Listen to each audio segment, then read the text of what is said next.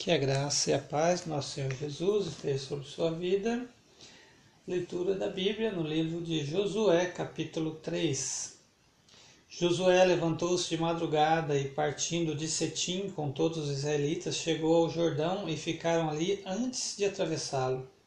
E sucedeu ao fim dos três dias que os oficiais passaram pelo meio do acampamento e ordenaram ao povo: Quando virdes a arca da aliança do Senhor vosso Deus sendo levada pelos sacerdotes levitas, levitas, partireis do vosso lugar e a seguireis Contudo, conservai entre vós e ela uma distância de dois mil côvados, e não vos aproximeis dela. Assim sabereis o caminho pelo qual haveis de ir, porque por esse caminho nunca passaste. E Josué disse ao povo: Santificai-vos, porque amanhã o Senhor fará maravilhas no meio de vós. E Josué falou aos sacerdotes: Levantai a arca da aliança e passai adiante do povo. Eles levantaram a arca da aliança e foram andando adiante do povo. Então o Senhor disse a Josué: Hoje começarei a honrar-te perante os olhos de todo Israel, para que saibam que assim como estive com Moisés, estarei contigo. Pense nessa expectativa no seu coração, pense só. E tu ordenarás aos os sacerdotes que levam, que levam a arca da aliança, quando chegardes à beira das águas do Jordão, ali, aí parareis. Então Josué disse aos israelitas: Aproximai-vos e ouvi as palavras do Senhor vosso Deus. E acrescentou: Desse modo sabereis que o Deus vivo está no meio de vós, e que certamente expulsará de diante de vós os cananeus, os heteus, os heveus, os peruseus, os gigazeus, os amorreus e os jebuseus. Atenção! A arca da aliança do Senhor e toda a terra passará diante de vós para o meio do Jordão.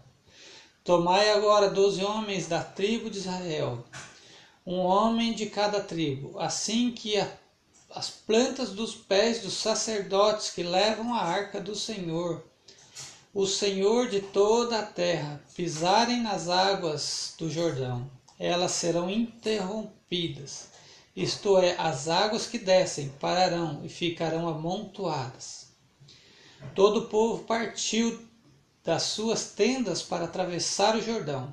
Os sacerdotes foram levando a arca da aliança diante do povo. E quando os que levavam a arca chegaram ao Jordão, e os seus pés entraram nas águas do Jordão, transbordava em todas as suas margens. É, versículo 15: Quando os que levavam a arca chegaram ao Jordão, e os seus pés entraram nas águas, e o Jordão transbordava de todas as suas margens durante todos os dias da colheita, as águas que desciam pararam e ficaram amontoadas muito longe à altura de Adã cidade que está junto a Zaretã, e as águas que desciam ao mar de Arabá, que é o mar salgado, foram de todo interrompidas. Então o povo passou bem em frente a Jericó.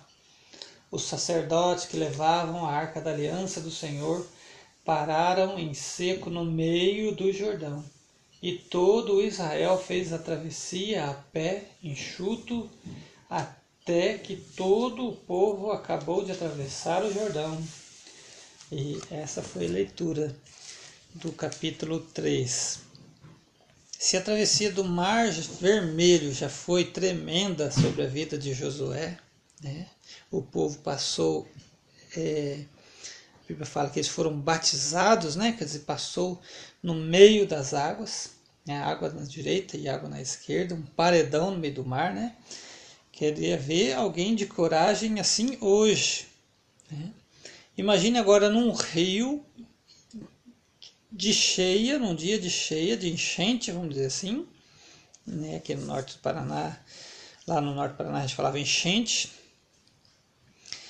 É, para de um lado só, e vai acorrentando, vai enchendo, e vai enchendo. Cada segundo essa parede está maior. Imagine só isso. É. Só gente cheia de coragem para passar pelas águas. é um convite aqui ao batismo, viu? Você que é crente no Senhor Jesus, se essa fé é verdadeira, você deve se batizar.